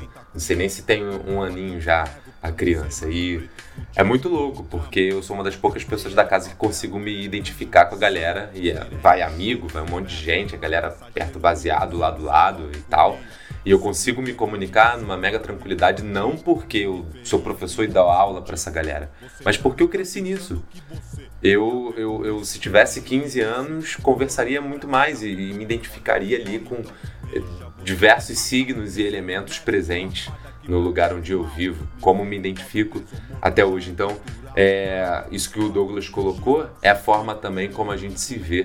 Né? E acho que vem conversando com, com tudo que a gente vem trazendo aí pelo menos uns quatro episódios, né? A forma como a gente vem abordando essa questão da colonização, como essa outra moeda, como essa moeda da morte que nos é apresentada, ou melhor, que nos é oculta por uma dimensão de vida que nós não enxergamos. Eu acho que a crítica dessa autora sobre o, o realismo que ela está falando, que um realismo que fetichiza, eu acho que o, o, o fetichismo, como diria Franz Boas, está mais no olho que vê é o olho da tradição, está mais no olho dela do que de fato no que está sendo mostrado. Eu acho que ela enxerga assim, ou ela vê assim, porque de fato é a maneira como ela vê. Né? E isso talvez a posicione, já de certa forma, na maneira como ela enxerga o mundo. E é muito complicado cada vez mais a gente conversar com as pessoas e apresentar essa visão e demonstrar. Porque, veja bem, é, é, eu não converso com gente, eu não conheço pessoas que moram no Leblon, por exemplo. Conheço a maioria das, das pessoas do meu círculo social são moradoras da zona norte do Rio de Janeiro. Ah, e, e quando você troca ideia com essas pessoas, parece que pelo fato dessas pessoas não morarem na favela, é um ponto de distinção social absurdo. Talvez seja, mas talvez seja menos do que essas pessoas imaginam ou queiram que seja. Percebe? Porque no final das contas faz parte, pelo menos eu falo por mim, entendo pelo Douglas também, da forma uh, do Viug também, que tem ali a relação com a galera do Meyer, né? Fala, viu, Gaga? E a forma como a gente cresceu e a maneira como a gente lê o mundo. A, a, o, a Pavuna, o Chapadão, a Feirinha da Pavuna, Rio do Pau, que é a rua que eu cresci indo e voltando a vida inteira desde os 13 anos, desde os 12 anos de idade, me apresentou a forma de entender e compreender o mundo. Eu compreendo o mundo a partir daquele espaço, a partir do futebol, a partir de, de, dos colegas que fiz, dos colegas que deixei de ver subitamente, dos colegas que vi mal e que hoje eu já não reconheço mais ninguém pelo fato da minha vida conseguir ter tomado um rumo um pouquinho diferente das outras pessoas que cresceram, ah, que se desenvolveram ali naquele lugar antes de algumas oportunidades históricas serem manifestas a mim.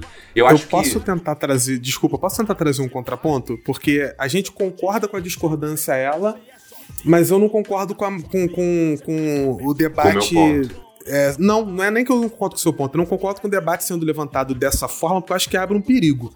É, eu entendo tudo que você está falando, mas a vivência ela é um elemento importante de conhecimento, mas ela não encerra o conhecimento. Porque Exato. se a vivência encerrar o conhecimento, a gente vai ter que aceitar que qualquer pessoa que tenha vivido durante a ditadura e diz que a ditadura é boa, tá certa. A gente mata a história como ciência. É, e muita gente que vai crescer num ambiente de exclusão e vai reproduzir discursos que aumentam a exclusão.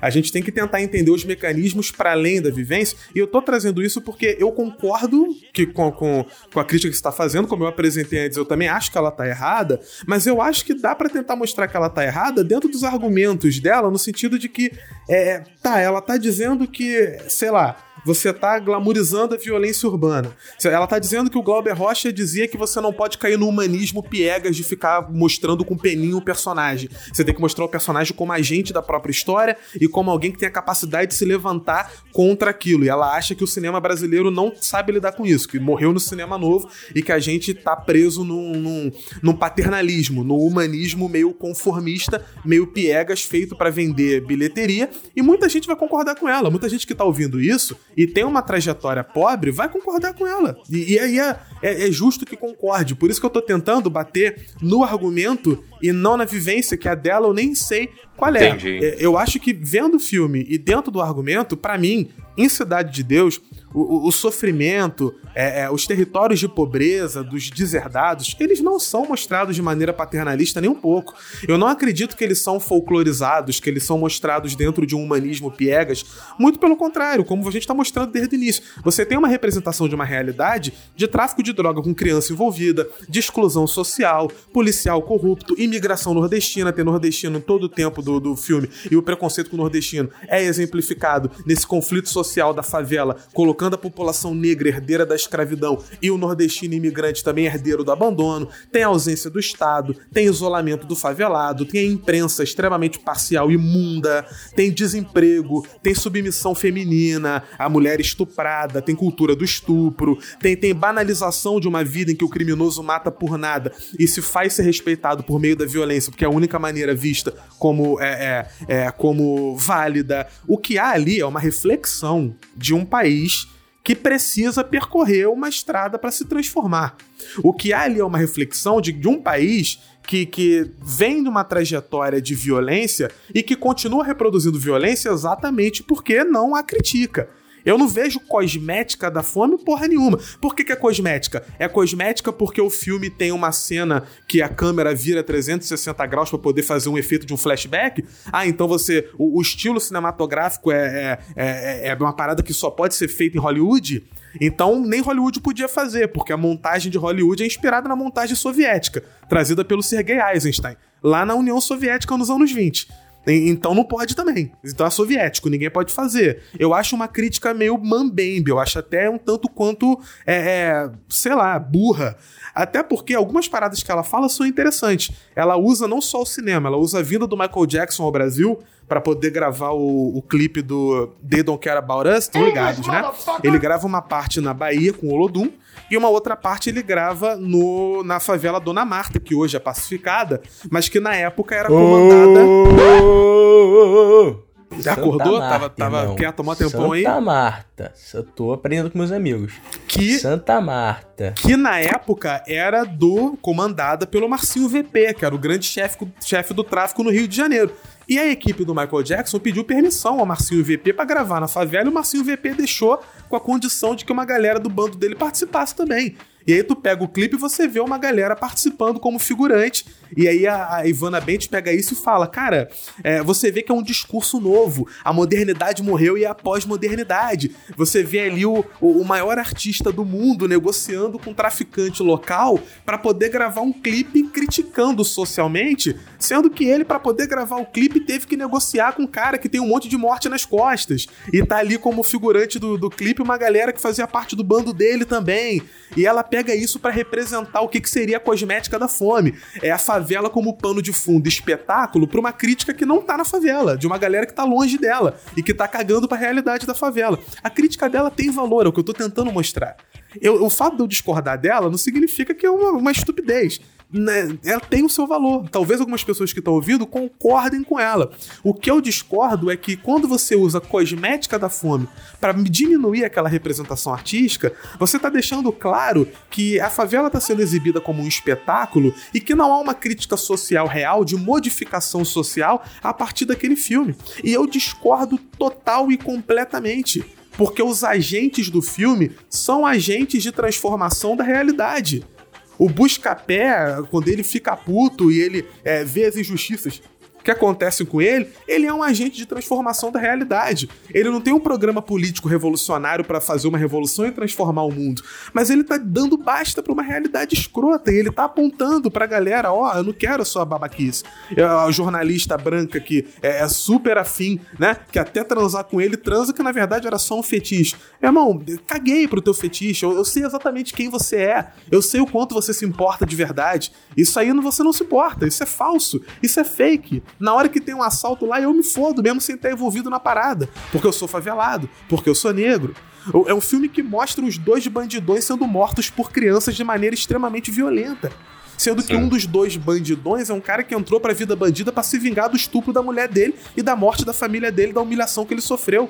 E o outro bandidão, desde criança, aprendeu que é assim que funciona. Como é que isso é cosmética? Me desculpe. Há uma crítica social muito valiosa. Eu sou completamente contrário a essa crítica que eu queria trazer. Eu fiz um, uma viagem gigantesca, espero não, não, ter sido enfadonho na minha fala. Não sei se você conseguiu entender o ponto que eu discordei, Gusmão, da, da, da, claro, da, da crítica. É um ponto, é um é. ponto, inclusive, que eu concordo com você. Assim, eu acho uhum. que a uhum. vivência ela tem que ser, ter o seu espaço mesmo.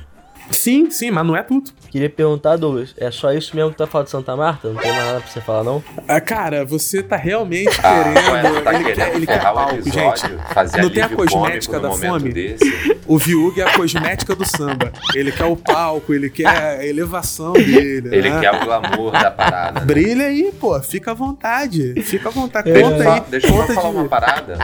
O, a polêmica de negociar com o traficante do morro, quem fez foi, quem fez foi o Spike Lee, porque é ele que produz o, o vídeo. Quem fez foi. Vocês sabiam olha disso? Quem, quem voltou, produz... olha quem voltou, olha quem voltou pro nosso É, olha aí, ele não larga, não. Ele não larga, não. Mas só, só esse dado mesmo, assim, ele foi questionado né, sobre negociar com o traficante e ele deu a resposta dura e seca de que a polícia não conseguiria por si só garantir a segurança do, do Michael Jackson e ficou por isso mesmo, ferro. E, e é isso. Mas assim, é, só para deixar claro que a fala do Douglas é importantíssima, porque aqui no podcast, é, é, embora sejamos professores, eu perca um pouco a perspectiva teórica, que talvez em sala seja bem mais chato com isso. Eu sou uma das pessoas que sou chatas com a ideia de vivência e eu acabei caindo nisso agora. E humildade total para reconhecer isso, que eu concordo bastante, porque é, isso acaba sendo um pouco dessa, dessa cordialidade, de, de, de inclusive levar esse elemento familiar da nossa própria vida para a maneira como a gente enxerga as coisas, que é um problema. E enquanto o Viug falava lá atrás, eu pensava, cara, o, é, e é muito ruim, porque eu vou dar a cara tapa aqui, sem nenhum problema. Porque eu pensando, pô. Tá na tua casa, né, cara? Tu a cara tapa aqui na minha frente, pô. Não, não foi nem discordância com você, eu pensando assim, cara, o Cidade de Deus, ele tem tudo que uma favela tem. E aí eu pensando nessa minha própria fala, eu falei, poxa, mas se eu fizer essa fala dessa maneira, não tendo a erudição necessária para me expor corretamente, eu vou eu posso parecer estar fetichizando a favela, eu posso parecer uma pessoa forçada que quer falar da favela com uma certa propriedade e as pessoas talvez possam julgar equivocadamente. Não que eu ligue para ser julgado equivocadamente, eu sou o que eu sou e Mac por isso. Tamo aí. Mas é, no sentido de que talvez não cumprisse muito e eu saberia, eu sabia que isso seria dito de determinadas formas, né? Então a, a, ideia, eu concordo muito com essa ideia de que o Douglas trouxe, né? E explicitou bem melhor do que eu poderia, que é a ideia de que o filme ele traz esses elementos que, assim, se você vê hoje, estão aí. Ainda estão aí. Né? Perfeito, e, perfeito. E, e vão se aprofundar, porque o contexto social no qual a gente vive é um contexto social onde essas relações estão sendo aprofundadas cada vez mais. Né? Sim, e, sim, sim. É sim, muito sim. complicado. E eu acho que subjaz a crítica dela, desculpa, voltei, mas vou passar pro Vilg pra ele poder contar a história dele, que ele tá doido é, pra poder contar. Ele, ele, ele, vou quer passar. falar de, de, de zoeira. Não, ele Porra, quer é lembrar, fogo. ele tá, ele voltou a mente dele aí, a memória e tal, eu ele ia quer comentar, lembrar. Eu ia comentar de uma cena aqui, vocês são muito maldosos. Cara, porque eu comenta, comenta sobre. Eu, eu, eu vou, eu vou finalizar, vou, porque eu tô falando muito, a galera quer te ouvir de novo. Porque eu acho que subjaz a crítica dela uma certa perspectiva elitista, no sentido de que a representação bela. Ela é necessariamente cosmética e não a realidade do cinema novo. Sendo que o mundo nos anos 60 era uma coisa, o mundo nos anos 90, 2000 era outra. As imagens, por mais que elas sejam mostradas de maneira espetacular, elas não necessariamente escondem uma mensagem crítica. É, e aí eu vou pegar principalmente é, a cena que vocês citaram, do alicate. né? vamos pegar, vamos pegar a ideia da cosmética da fome e vamos tentar colocar em prática. Pega lá o transe psicodélico que o alicate passa do trio Ternura, quando lá de cima da árvore, depois de fugir da polícia, depois do assalto ao motel que dá errado, ele começa a fazer uma análise introspectiva da vida, ele decide largar a vida do crime para retornar para a igreja evangélica. Cara, no momento da reflexão dele, a cena é exibida de uma maneira espetacular. Você vê uma gota do suor caindo em câmera lenta, o que é uma parada extremamente bonita. Você tem uma luminosidade negra é, é, brilhante, é, refletida na pele negra dele, que às vezes fica até azulada, um fundo musical bonito, e aí o tom muda quando ele desce da árvore, fica mais amarelado, a cena que o trabalhador morre, os guardas não o notam. Gente, isso não é cosmética da fome, porque não tem nenhuma superficialidade nessa cena. O belo não tá sendo usado aqui para alienar, e o belo que eu digo é a beleza, não é o belo cantor. É uma metáfora, é uma metáfora, né? E é uma crítica de classe. É uma crítica de classe, porque no Leblon, um cara nunca vai ser morto saindo a caminho da empresa dele, porque ele foi confundido com um bandido. Com- Eles não eram parecidos, os dois, eles foram confundidos por quê? Porque eles são favelados, são negros e um correu e o outro não. A cena é bela e crítica ao mesmo tempo. Isso é aceitável porque o cinema é arte, gente. Pelo amor de Deus. Eu vou citar mais um livro para poder passar pro Viug que a gente trabalhou lá no, no podcast Novos Cash. Né? Voltei aqui ao passado, que é o livro A Sociedade do Espetáculo do Guy Debord. O Guy Debord fala lá, o espetáculo não é um conjunto de imagens, ele é uma relação social entre pessoas que é mediada pelas imagens. Imagens metafóricas como essa do alicate em cima da árvore são extremamente, perfeitamente justificadas sendo belas e críticas ao mesmo tempo, porque a cultura dos anos 2000 é uma e a dos anos 60 é outra. Anos 2000 já é pós-MTV, pós-videoclipe. É, você passou por uma história cultural e artística que não vai ser abandonada para você reproduzir igualzinho o que o Glauber Rocha fazia nos anos 50 e 60. Sim. É uma crítica a histórica. Eu, como historiador, não posso aceitá-la. Eu entendo a ideia do, do fetiche do espetáculo, mas não abraça essa ideia só para parecer crítico e ficar bonitinho na internet. É, né, você que tá me ouvindo e, e ouviu isso e achou maravilhoso e caiu em cima porque a galera Cidade de Deus é filha da puta que não pagou o salário pro, pros atores é, como eles mereciam e a galera foi abandonada. Eu sei que você quer fazer essa crítica, faça. Mas o filme, ele é uma crítica espetacular para além disso, ou independente disso, ou concomitantemente a isso. Não é porque você critica esse elemento que o filme perde o seu valor. É necessário saber ponderar. E nesse sentido aqui, a ponderação é histórica também. Vai lá, Vilgo, desculpa. Nada, galera. Vocês tiraram muita onda aí. Aprendi pra caraca agora com essa parada do cinema. Realmente foi. A discussão foi muito, muito boa. Agora, é. Não, eu queria só fazer alguns comentários. Você, quando falou da. Do Buscapé, por exemplo, o Guzmão, quando fala que. Quando vê a Cidade de Deus, o filme, né? Enxerga ali múltiplas realidades da favela, eu acho que o filme tem esse mérito. Por mais que a narrativa central seja a história do Zé Pequeno, seja ali depois a, a disputa entre a gangue do Zé Pequeno e do Mané Galinha, né? Que é um fato real, no final do, do filme aparece, né? A, o depoimento para, a Globo do Mané Galinha, aparece lá o Cid Moreira anunciando a disputa das, das facções e o delegado prometendo acabar com essa disputa o Buscapé tá ali, né? O Buscapé é o cara é, trabalhador, né? É o cara que tá buscando o, um futuro é, diferente, que quer, de alguma forma, é, como tu colocou no início, né? Ele não quer seguir o caminho do irmão dele, do Marreco, que desapareceu. Então tem o trauma de perder o irmão. Mas, olha que louco, né? Esse moleque que tentou o tempo inteiro sair, ele, ele foi vender jornal, ele foi trabalhar no supermercado e foi demitido com justa causa, porque falaram que ele era conivente com o roubo da caixa baixa no mercado. Esse moleque experimenta o crime, né? É, o Buscapé experimenta o crime. Né, tem são três são três tentativas que ele faz, né?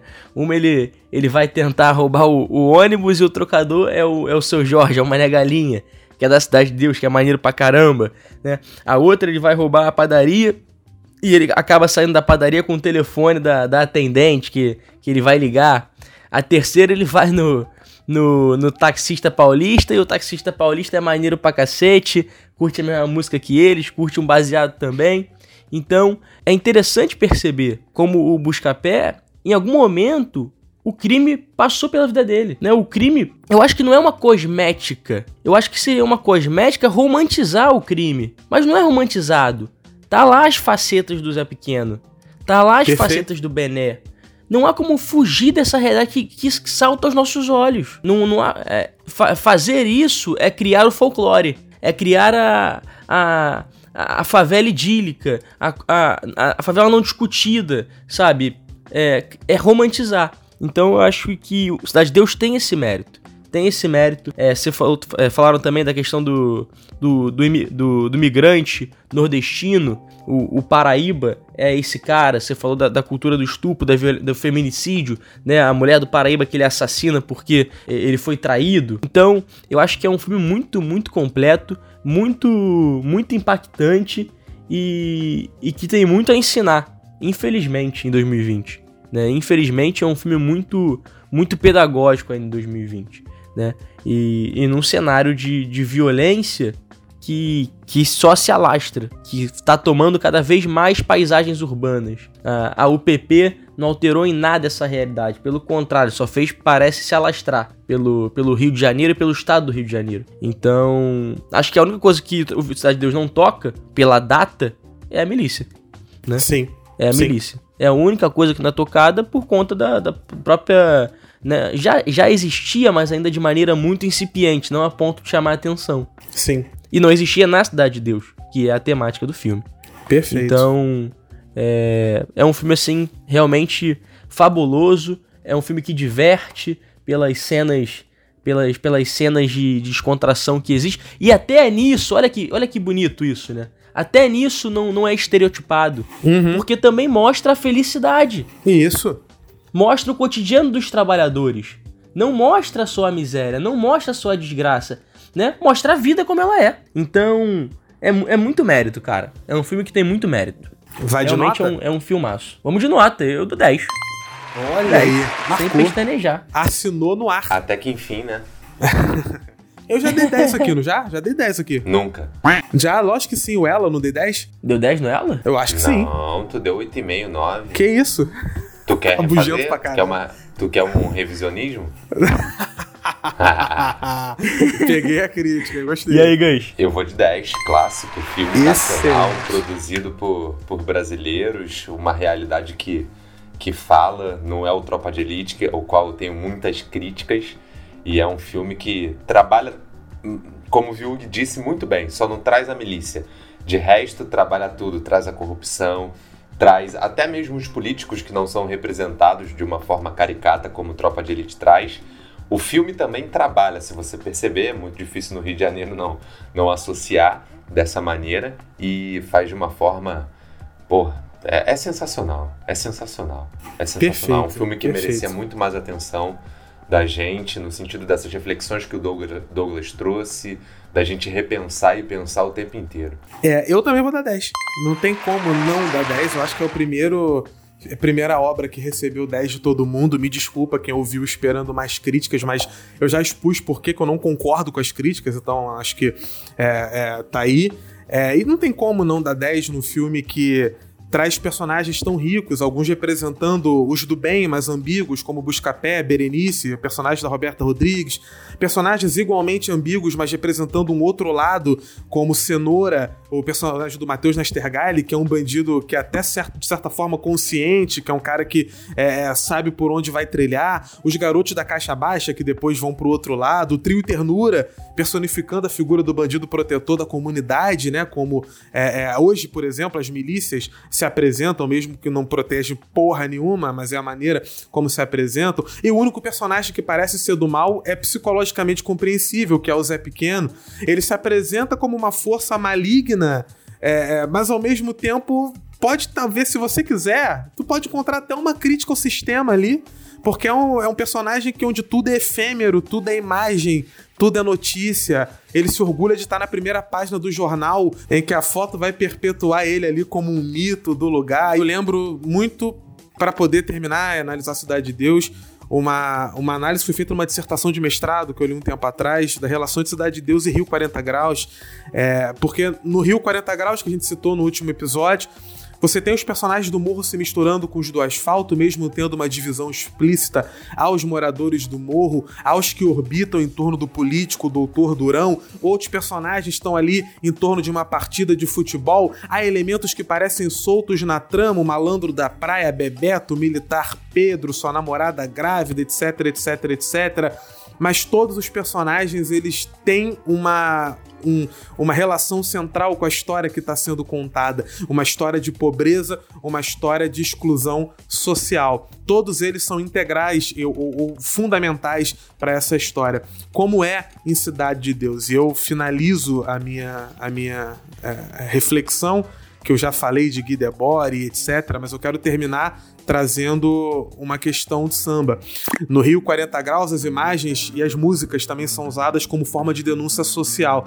Lá na parte final do filme, a gente tem um clima de festa por causa do ensaio da Unidos do Cabo Sul, recebendo a visita da Portela, e no meio daquela cena você tem ali o pano de fundo para uma identificação da classe trabalhadora com a raça negra, uma forma do Nelson Pereira dos Santos denunciar a falsa unidade social pretendida desde Getúlio Vargas e que o brasileiro ainda falsamente acredita. E esse clima, que é de festa, nas músicas traz uma, uma tomada de consciência. É cantado Poetas dos Negros, é cantado Relíquias do Rio Antigo, é, é, é cantado Zequete, a voz do morro, sempre o samba. Por que o samba?